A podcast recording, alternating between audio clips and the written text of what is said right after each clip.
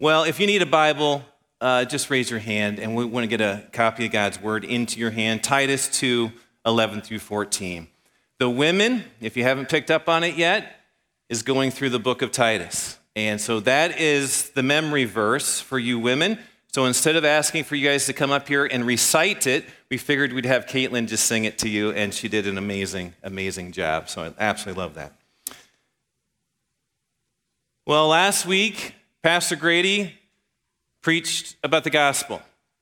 This week, I get to preach about the gospel. And guess what? Next week, Pastor Cody will preach about the gospel. Not planned, but I think needed. I think the legend goes with Martin Luther, uh, some of his congregants told him, which is, by the way, Reformation Sunday, but Martin Luther, uh, his congregants came up to him and said, Why do you preach the gospel to us every week? And he said, Because you forget it every single week. That's the case with us as well. Amen? Well, Titus 2 11 through 14. Hopefully, you've gotten there already. The Apostle Paul is writing, go figure, to Titus, who was a close companion of Paul's and has been left on the island of Crete to put things in order in the existing churches on that island. His job, his mission, was to appoint qualified leaders and teach sound doctrine to the church. Aren't you thankful that we have a senior pastor who does that week in and week out to us? Titus is called to teach that which is biblical and healthy for the building up of the church of Jesus Christ. He is not to teach myths, he is not to teach human philosophies or legalism or his opinions.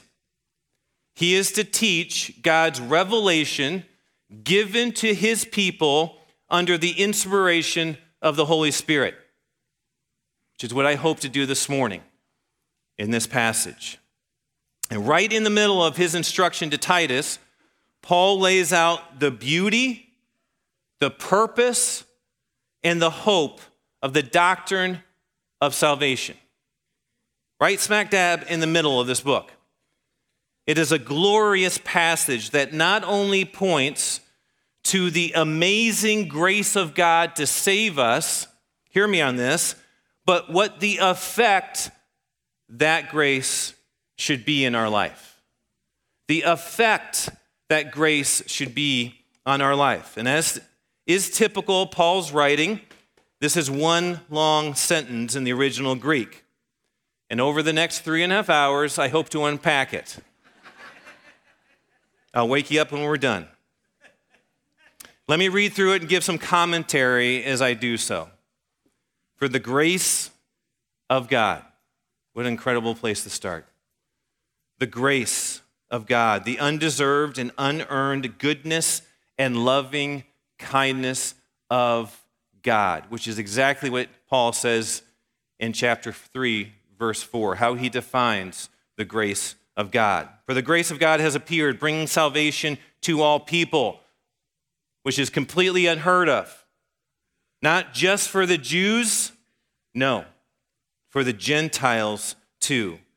Training disciplining, teaching us to renounce ungodliness and worldly passions and to live self controlled, upright, and godly lives in the present age, today. That's what we're called to do.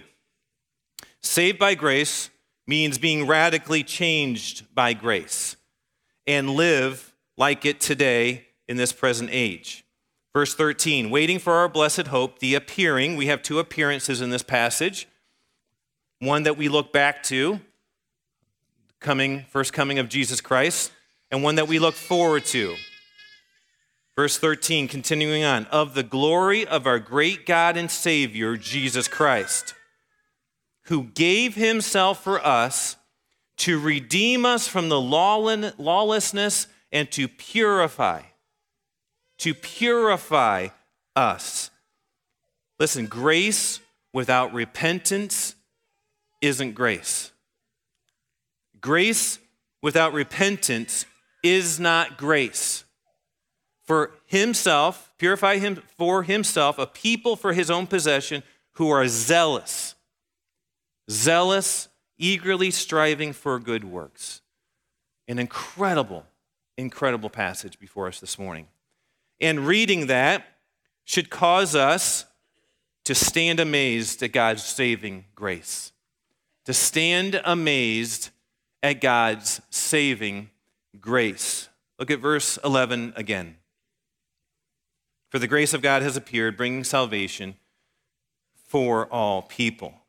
The gospel of the Bible is quite extraordinary. Let me remind you how extraordinary it is. God does the unthinkable and comes to us.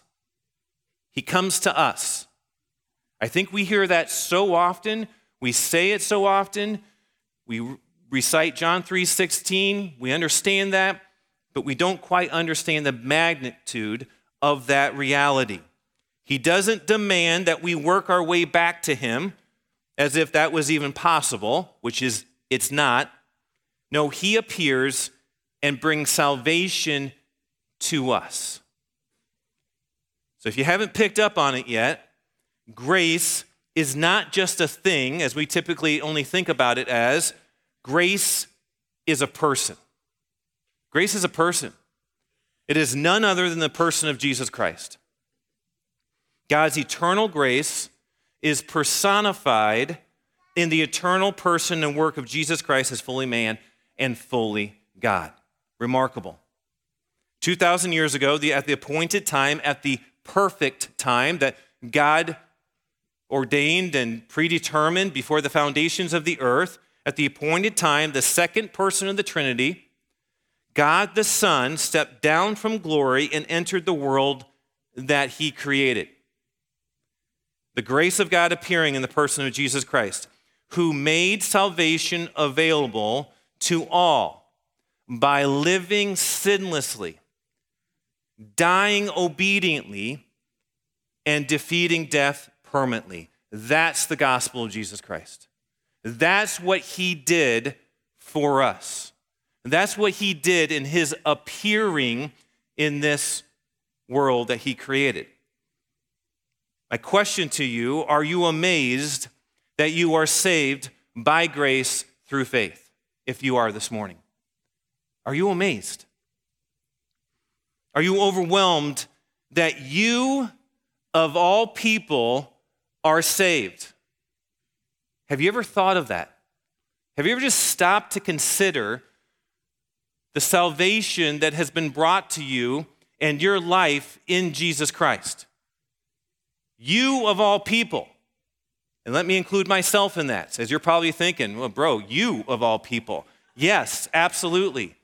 Why you? Why me? Because there's something so special about me that God just had to have me for all eternity? Absolutely not. Absolutely not. We are not saved based on our value to be saved. Hear me on, hear me this morning on this. We are not saved based on our value to be saved. We are saved because of the unbelievable grace of God, our Savior. God's grace chose us, not based on us, but based on His prerogative and pursuit to do so. That's, that's, what, that's what he did. That's what he did for you. God chose us based on his prerogative and pursuit to do so. And we added nothing, we added nothing to that but our sin. That's what we get to contribute to this whole thing of salvation. We contribute our sin. And I would say, probably an ironclad case against us not to be chosen. That's the reality. And to add insult to injury, our life as a sinner and apart from God is a life spent running from God, hiding from God. Did we not, do we not see that from the first example of our parents back in the garden? Hiding, running, being ashamed, avoiding God. Augustine one of the great church fathers who lived between the third and fourth century. And by the way, that's not a statue of Pastor Grady. I know it kind of looks like it. We have not commissioned a statue to be placed in our lobby of Pastor Grady. That's Augustine, a great church father from the third and fourth century AD, called God the Hound of Heaven. It's an interesting title for God. The Hound of Heaven. If anybody can get away with calling God a dog, I think it's Augustine. But this is the reason he called him the hound of heaven. He said, God relentlessly tracked him down and overtook him with divine grace. That's his testimony of what God has did in his life. Like a bloodhound on the scent, God didn't give up until Augustine was overcome with the loving kindness and goodness of his grace. Is that not how you were saved? You weren't beat down by God's fist, you were overcome by his grace. Augustine wrote in his autobiography, speaking of God and reflecting on his own conversion, he said this You have made us for yourself, and our hearts are restless until they find their rest in you. Until they find their peace, our, our peace in you. We're completely restless until we find it completely and perfectly in your grace. Listen, God's grace doesn't just appear, His grace demonstrated in Jesus methodically, relentlessly, and lovingly comes after us. And as we grow weary of looking for rest in a world that can't offer it, the grace of God, again, didn't beat us down, and we had to believe. No, we were pursued, embraced by grace, and we wanted to believe. Amen? Is that not your story? I, don't, it doesn't matter what age you came to know Him as your Lord and Savior. That is what wins us over. That's the work that He does. We were pursued, embraced by grace, and wanted to believe. We wanted to love the one who loved us so perfectly. So perfectly. Which means when our life comes to an end, nothing else matters than what we did or didn't do with Jesus Christ. Nothing else matters. Your greatest need in all of the universe is Jesus Christ. If He isn't your Lord today and you step into eternity, you will literally be lost forever. So if you have never received His grace, if you have never received His grace, ask Him today to save you. Right here, right now. There hasn't doesn't have to be come to the altar kind of moment, an invitation. Just, just Ask Jesus to save you today. Confess with your mouth and believe in your heart, and you will be saved. His grace is here. Let His grace embrace you, then stand amazed and rest assured that God has saved you. Look again at verse 14 as Paul expounds on the work of Jesus. Verse 14 Who gave Himself, Jesus, gave Himself for us to redeem us from all lawlessness and to purify for himself a people for his own possession who are zealous for good works. We have been redeemed and made clean to be his possession for good works.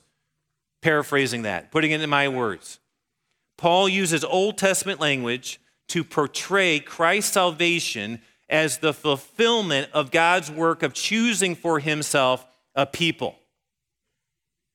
If you know your Bible and you've spent any time in the Old Testament, that's Old Testament language.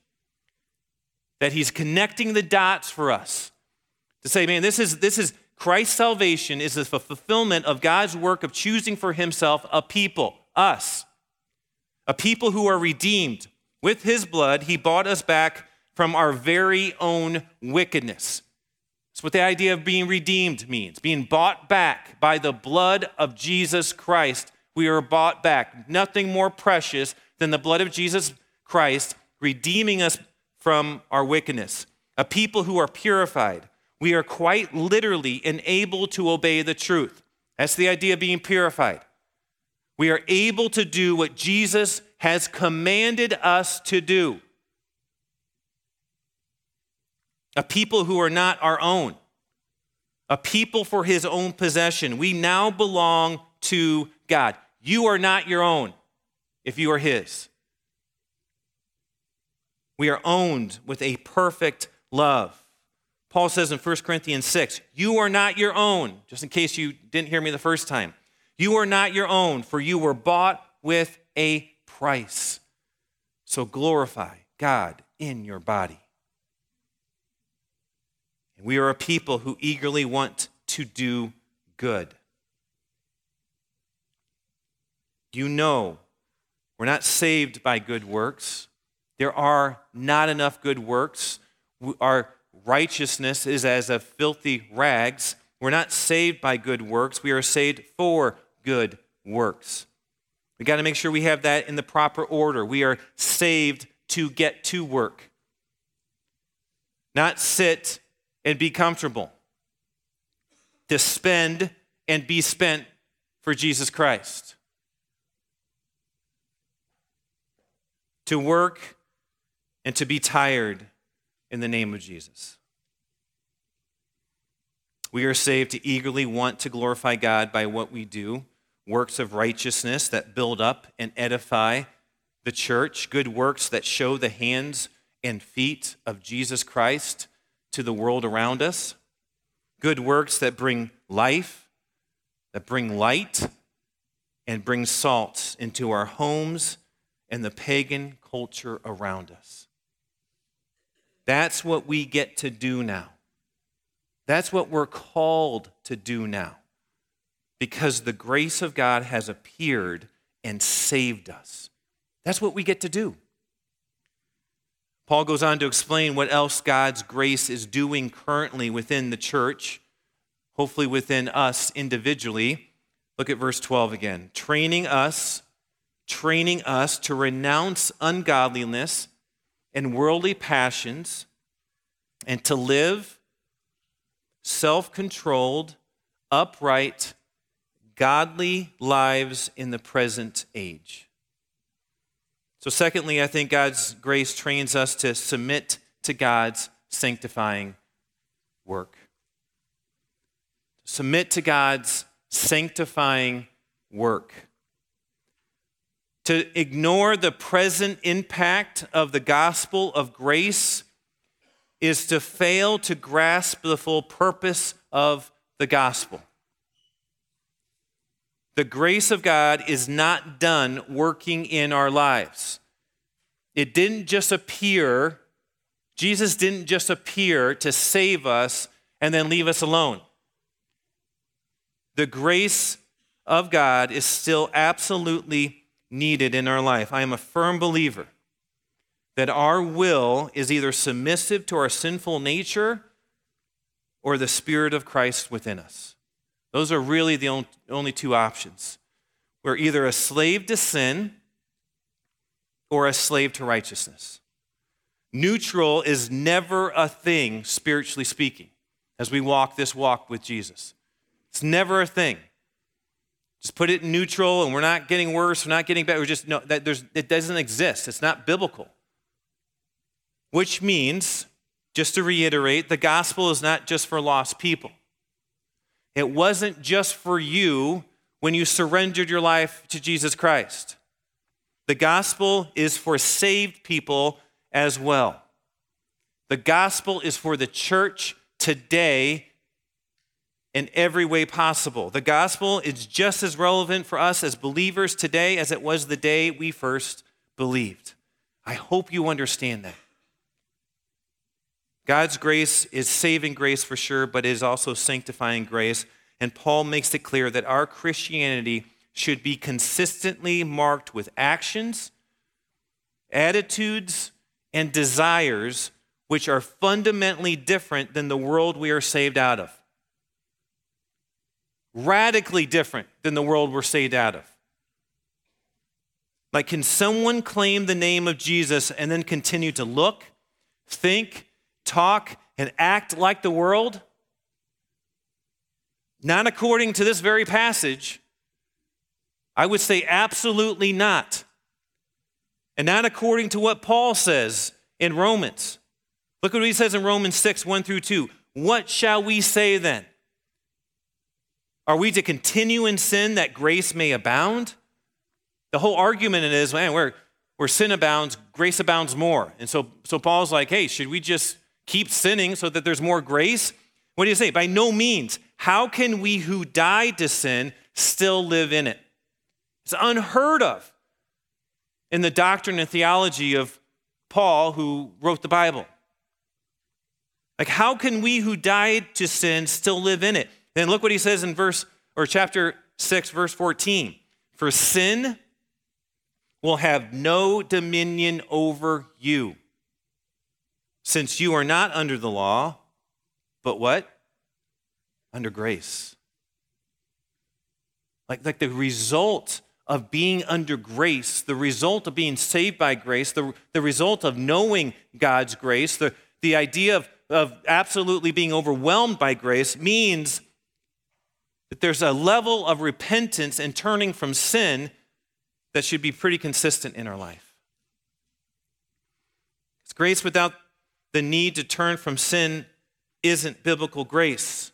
Because of grace, we are to be sanctified and sanctified and sanctified.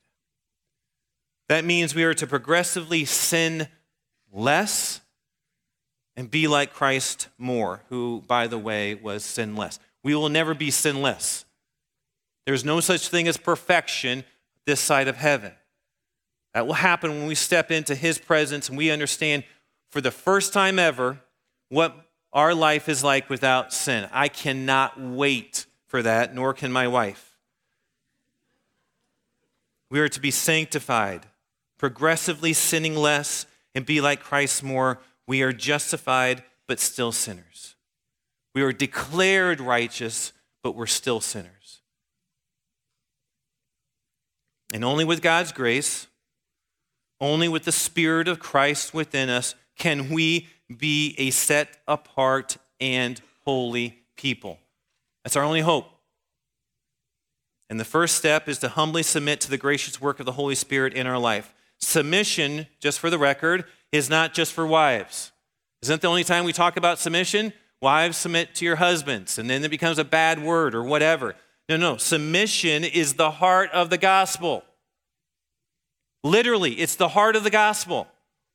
If Jesus Christ is Lord, then submission is the only response that makes sense for every single believer. So, men, by the way, before you expect it from your wife, let me challenge you submit to Jesus Christ.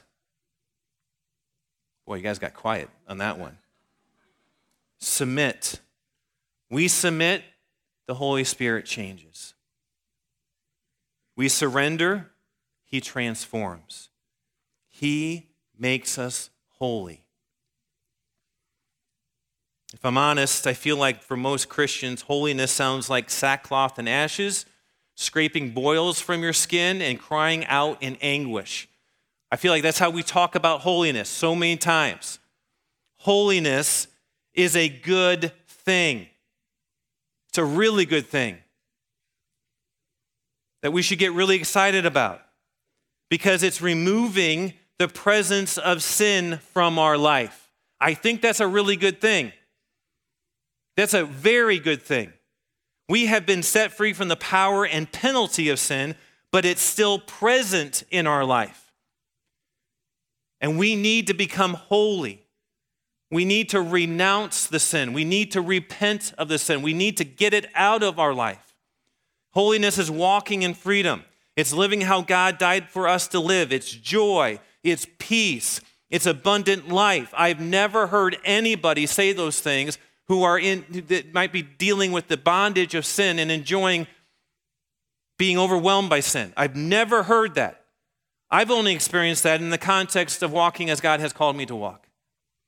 Joy, peace, abundant life. It's allowing others even to experience the goodness of God in our life. That's holiness. It's a beautiful thing that we should be very excited about and desire in our life.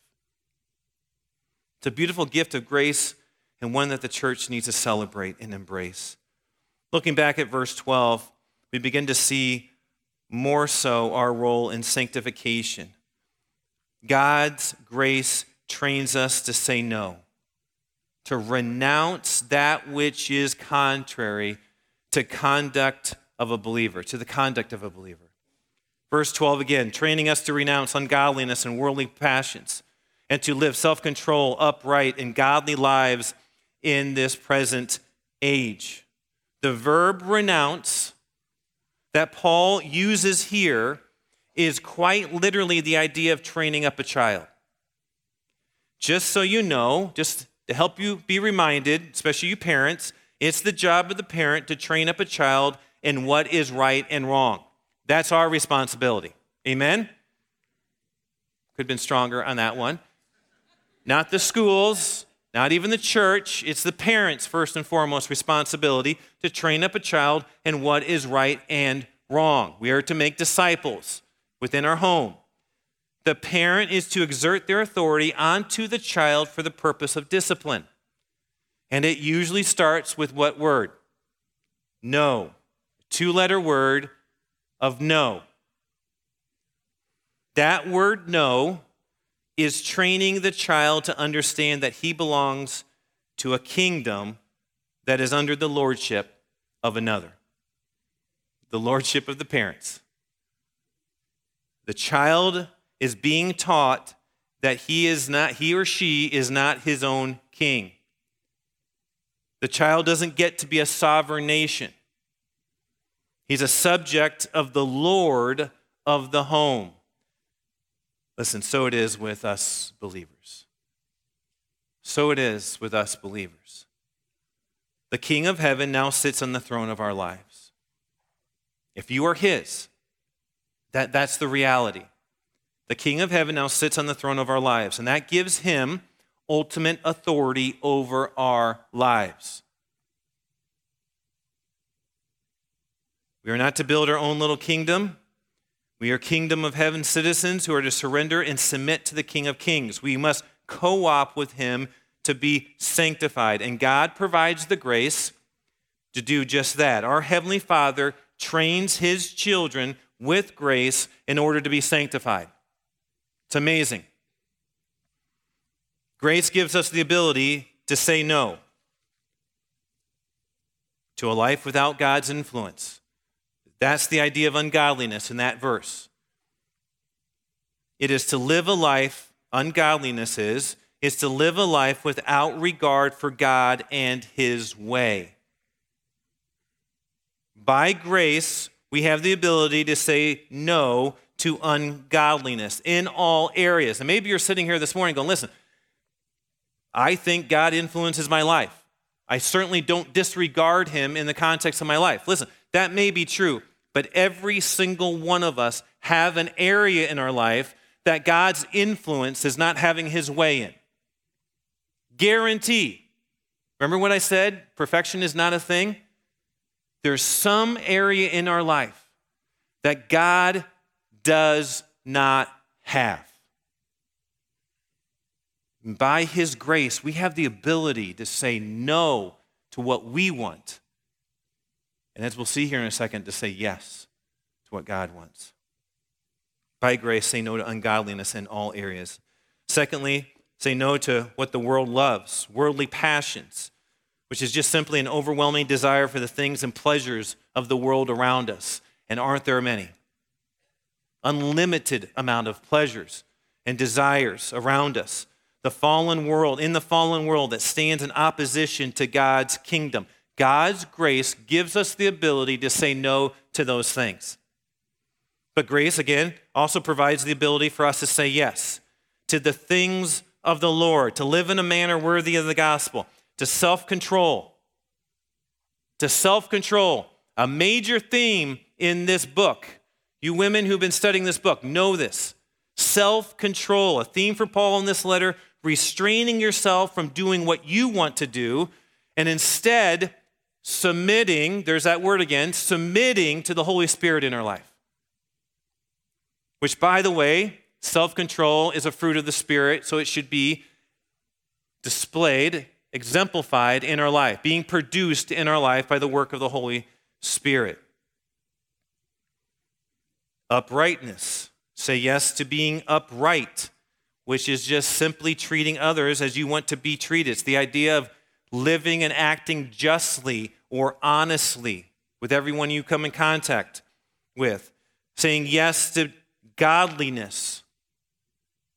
If ungodliness is the absence of God, then godliness is all about God's glory, again, in every aspect of your life. It's literally praying the prayer and literally crying out to the Lord over and over Have it all, Lord.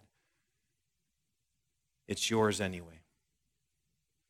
Only by submitting to His grace are we sanctified in that way today but we are not sufficient in and of ourselves of these things. And then lastly, this morning, grace provides us hope in God's coming glory. Grace provides us hope in God's coming glory. Look at verse 13. Waiting for our blessed hope, the appearing of the glory of our great God and Savior, Jesus Christ. Jesus Christ was the coming of God's grace the first time. The second time, he will be the epiphany of God's glory. By the way, this verse is a clear reference to the deity of Jesus Christ.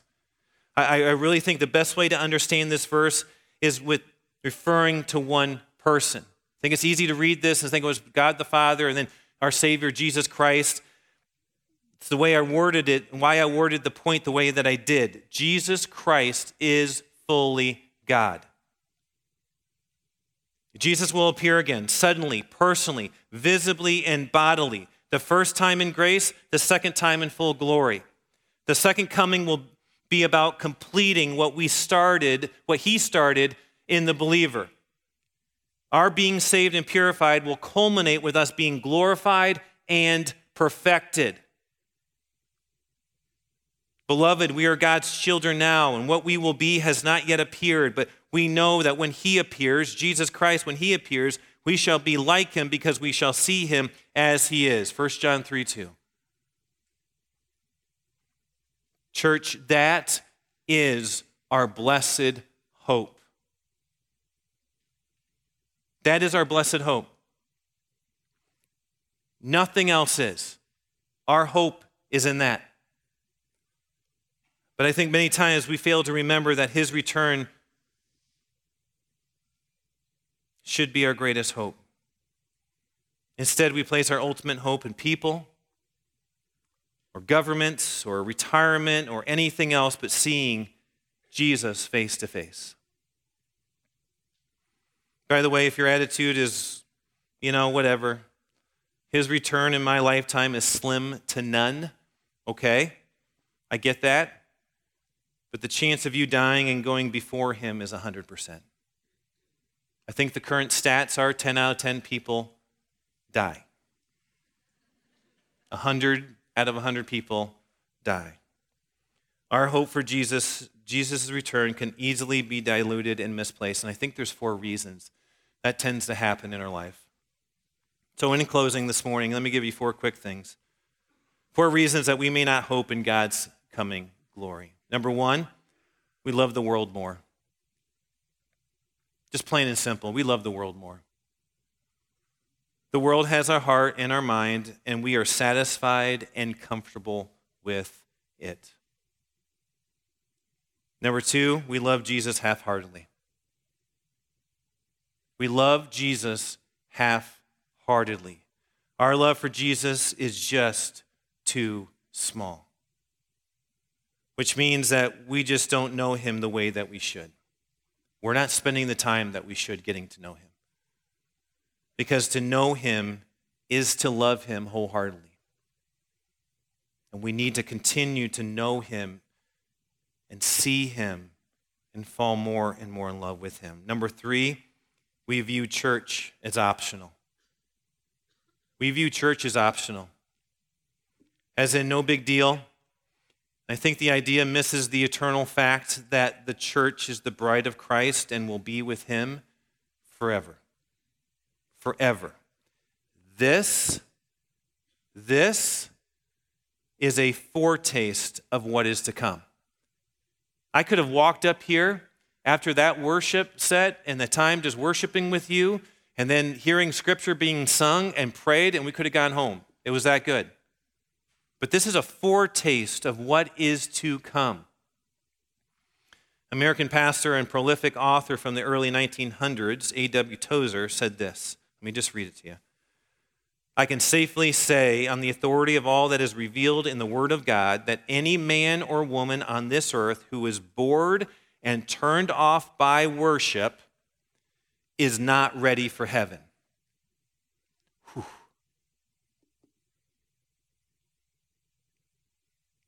Stepped on my own toes before anybody else's.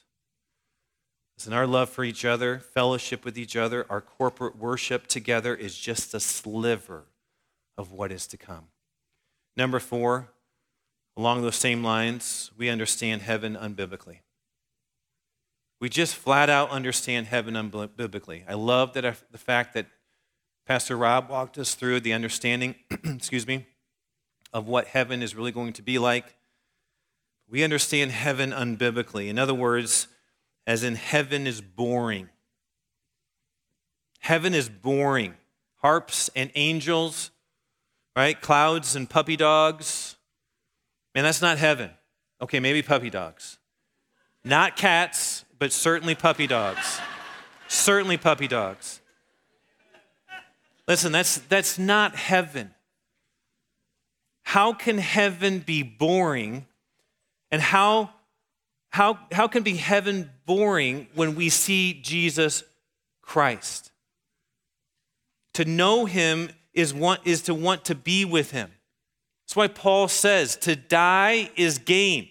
To live is Christ, and to die is gain. I get to see Jesus, I get to have him. That's going to be incredible. How on earth can we ever think that heaven's going to be boring? Our life will be all worship. We will spend eternity lifting high the name of Jesus with every fiber of our eternal being. If grace is the bedrock of our faith, then the glorious return of Jesus is the hope we look for in the future. But it's all rooted in grace. When we see him, our faith will be sight. The renouncing of sin will cease. The need, literally, the need to say no will end. Praise Jesus for that. Everything we didn't want to do and hated will be no more. Everything we wanted to become will be. Our life today is that incredible place of waiting in the in between time of Jesus' first appearance and his return. Looking back, both back and looking forward, the cross and his return. May we wait well. Amen. May we wait, wait uh, saved, sanctified, and hoping with eager anticipation for who is to come. Let's pray.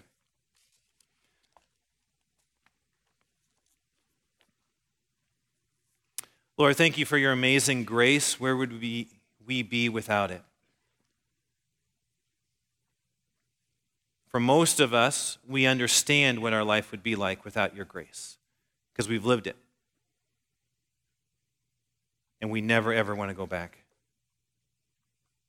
We never want to experience one second of our life without your grace. So thank you, Lord, for your amazing grace. I don't understand it. I don't get it, but I'm glad I have it. And I'm so thankful that we have it every day. And that through your grace, we can become more like Jesus Christ. And we can sin less in order to glorify you more.